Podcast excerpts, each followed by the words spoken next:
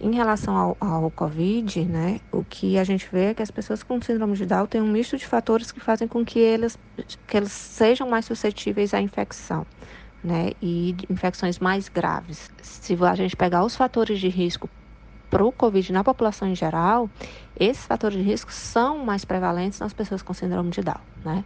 Tipo, como a, a, a obesidade, alterações cardíacas, alterações de imunidade, alterações é, respiratórias, de trato respiratório, até do ponto de vista anatômico. O próprio diabetes também é mais prevalente nas pessoas com a trissomia do 21.